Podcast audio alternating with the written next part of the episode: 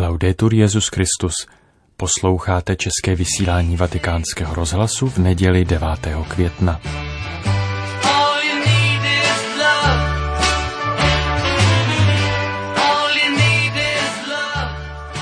Bohoslužba v Bazilice svatého Jana na Lateránu dnes zahájila oslavy 50. výročí navázání diplomatických vztahů Evropské unie se svatým stolcem. V rámci projektu nazvaného ITER Europeum je připomene série historických vycházek do římských kostelů, které mají zvláštní vazbu k jednotlivým evropským národům.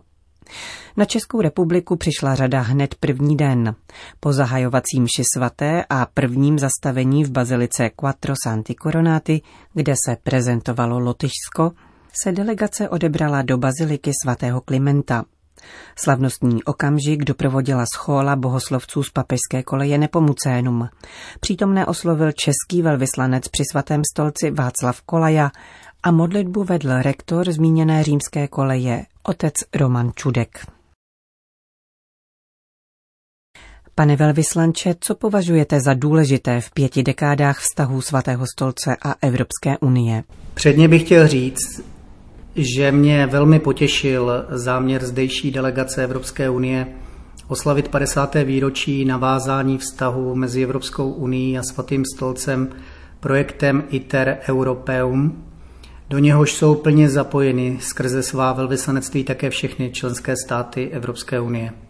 Myslím si totiž, že stojí za to připomínat si i těmito iniciativami, že Evropská unie nejsou jen její instituce sídlící v Bruselu, v Lucemburku, ve Štrasburku či jinde, ale že její nedílnou součástí jsou i jednotlivé členské státy a její občané. Vztahy Evropské unie, respektive tehdejšího Evropského hospodářského společenství, a svatého stolce byly sice oficiálně navázány až v roce 1970, avšak Vatikán podporoval proces evropského sjednocování od samého počátku. Všichni papežové od ustavení evropských společenství v 50. letech minulého století podnes, tedy od pontifikátu Pia 12. až po ten současný Františkův, projektu Evropské jednoty žehnali. A hodí se jí připomenout, že u zrodu dnešní Evropské unie byli hojně zastoupeni římští katolíci. Robert Schumann, Konrad Adenauer, Jean Monnet, Alcide de Gasperi či Walter Hallstein. Pokud jde o vztahy mezi Evropskou unii a Svatým stolcem, vidím je jako velmi dobré, stále se rozvíjející a důležité, a to především v rovině duchovní a hodnotové. Často slýcháme o prohlubující se propasti mezi občany a institucemi Evropské unie. Považuji proto za velmi prospěšné vnímat apely papežské diplomacie, aby Evropa při svém integračním úsilí zároveň neopomíjela posilovat a rozvíjet i transcendentální důstojnost lidské bytosti. Nebude-li se Evropa chtít tomuto rozměru života otevřít, riskuje, že ztratí svého ducha a tím i svou budoucnost. Proč byla Bazilika svatého Klimenta zvolena za kostel doprovázející tuto akci? Při vzniku této iniciativy jsme byli osloveni delegací Evropské unie při svatém stolci, abychom e, určili kostel v Římě, ke kterému máme historickou vazbu nebo který je spjat s životem naší národní komunity. Poněvadž nerozdíl ku příkladu od francouzů, portugalců či chorvatů svůj národní kostel v Římě nemáme, Zvažovali jsme, který z kostelů s naší historickou stopou vybereme. Nakonec jsme se rozhodli pro baziliku svatého Klimenta, kde se nachází hrob svatého Cyrila. Tento světec byl, jak známo, v 9. století vyslán z Byzance na Velkou Moravu, kde společně se svým bratrem svatým Metodějem uskutečnili velké misijní dílo, které doma uchováváme a ceníme do dnešních dnů. I proto je bazilika svatého Klimenta tradičně jednou z nejvýznamnějších římských eh, zastávek poutníků z Česka a místem občasných bohoslužeb v českém jazyce. A není jistě náhodou, že právě tady nad hrobem svatého Cyrila začínala předloni i naše národní děkovná pouť za dar svobody. Hovořil český velvyslanec při svatém stolci Václav Kolaja.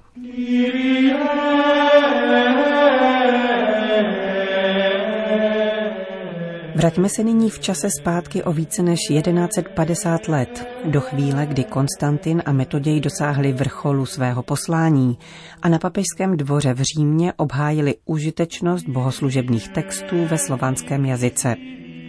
Stalo se tak nepochybně díky výmluvnosti a horlivosti Konstantína. Nikoli náhodou se Anastázius Bibliothecarius, správce papežské kanceláře a archívu, který řeckým mnichům sloužil co by tlumočník, vyjadřoval o Konstantinovi jako o muži veliké svatosti a učiteli apoštolského života. Badatelé považují za velice pravděpodobné, že současně s posvěcením slovanských knih udělil papež osobně také kněžské svěcení Metodějovi, který byl do té doby pouze jáhnem. Posléze dal souhlas také k vysvěcení několika jejich učedníků. Někteří přijali nižší svěcení, jiní kněžské. Pověřil tím biskupa Gaudericha z Velétry, správce kostela svatého Klimenta, do něhož se právě zásluhou Konstantína a Metoděje vrátily ostatky tohoto svatého papeže z prvního století. Zanedlouho poté, co papež Hadrián II. schválil staroslověnské liturgické texty, však Konstantin onemocněl a pocítil, že se jeho život chýlí ke konci. Podle v Byzanci poměrně obvyklé praxe se proto rozhodl vstoupit do kláštera.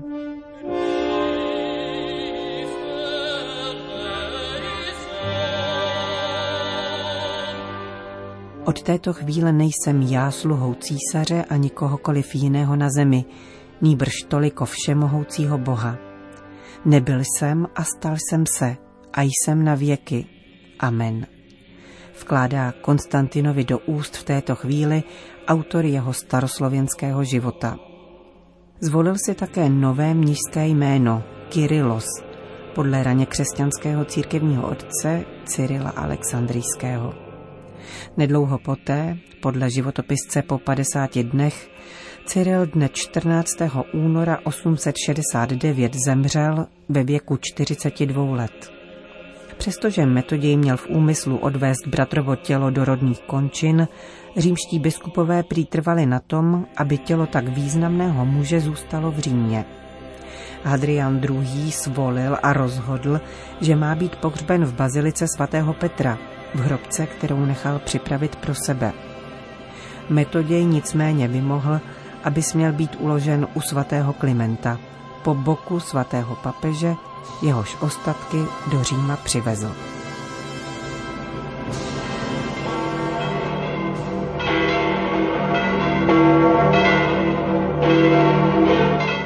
František dnes před polední modlitbou oslovil věřící schromážděné na sluncem zalitém náměstí svatého Petra.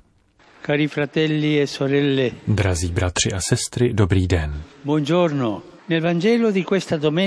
V evangeliu této neděle Ježíš poté, co se přirovnal k vinné révě a nás kratolestem, vysvětluje, jaké ovoce přinášejí ti, kdo s ním zůstávají sjednoceni.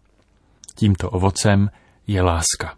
Znovu tu používá klíčové sloveso zůstávat. Zve nás, abychom zůstali v jeho lásce, aby v nás mohla být jeho radost a aby naše radost byla úplná. Zůstávat v Ježíšově lásce. Ptáme se sami sebe, co je to za lásku, ve které nám Ježíš říká, abychom zůstali, abychom měli radost. Co je to za lásku? Je to láska, která má původ v Otci, protože Bůh je láska. Tato boží láska, láska Otce, je jako řeka, která teče v synu Ježíši a skrze něj se dostává k nám, jeho tvorům. Ve skutečnosti říká, jako si otec zamiloval mne, tak jsem si já zamiloval vás.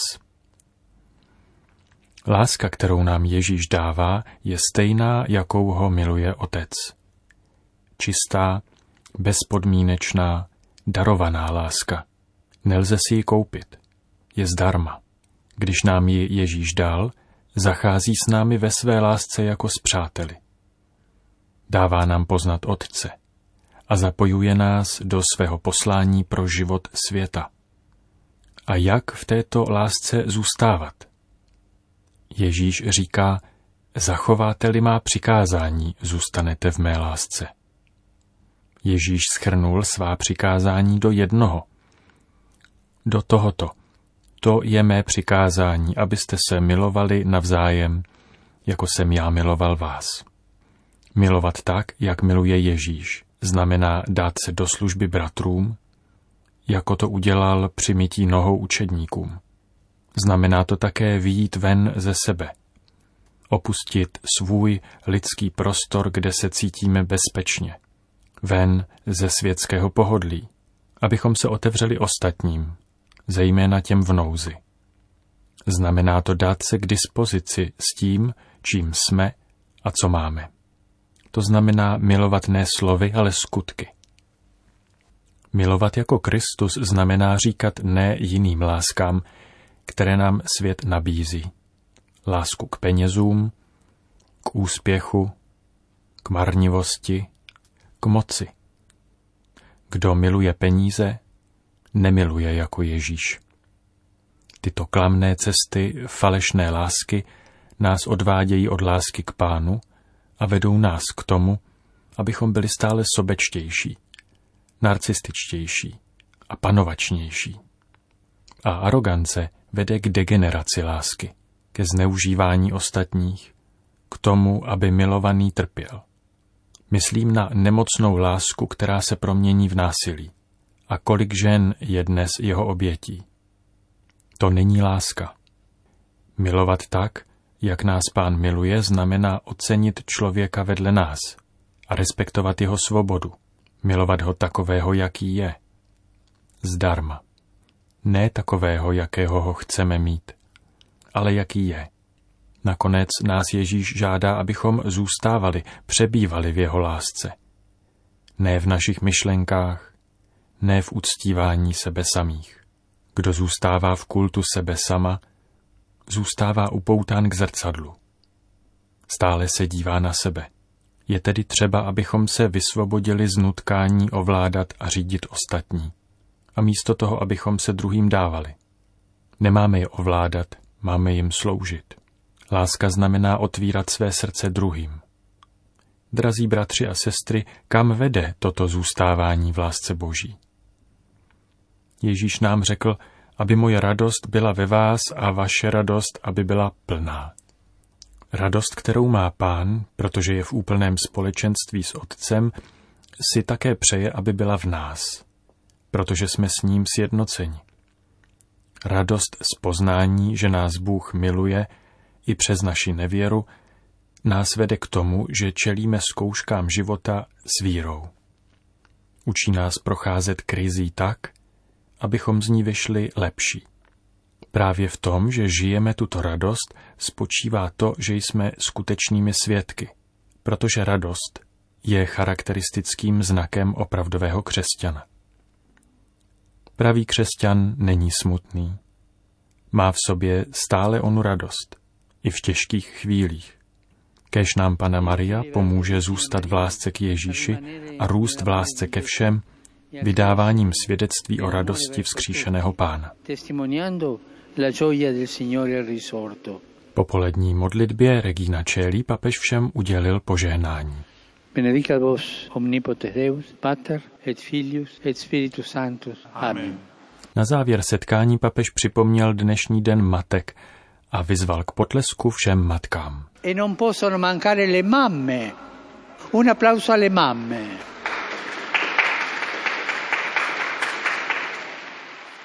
Buon pranzo. Dobrou chuť k obědu. E arrivederci. A nashledanou.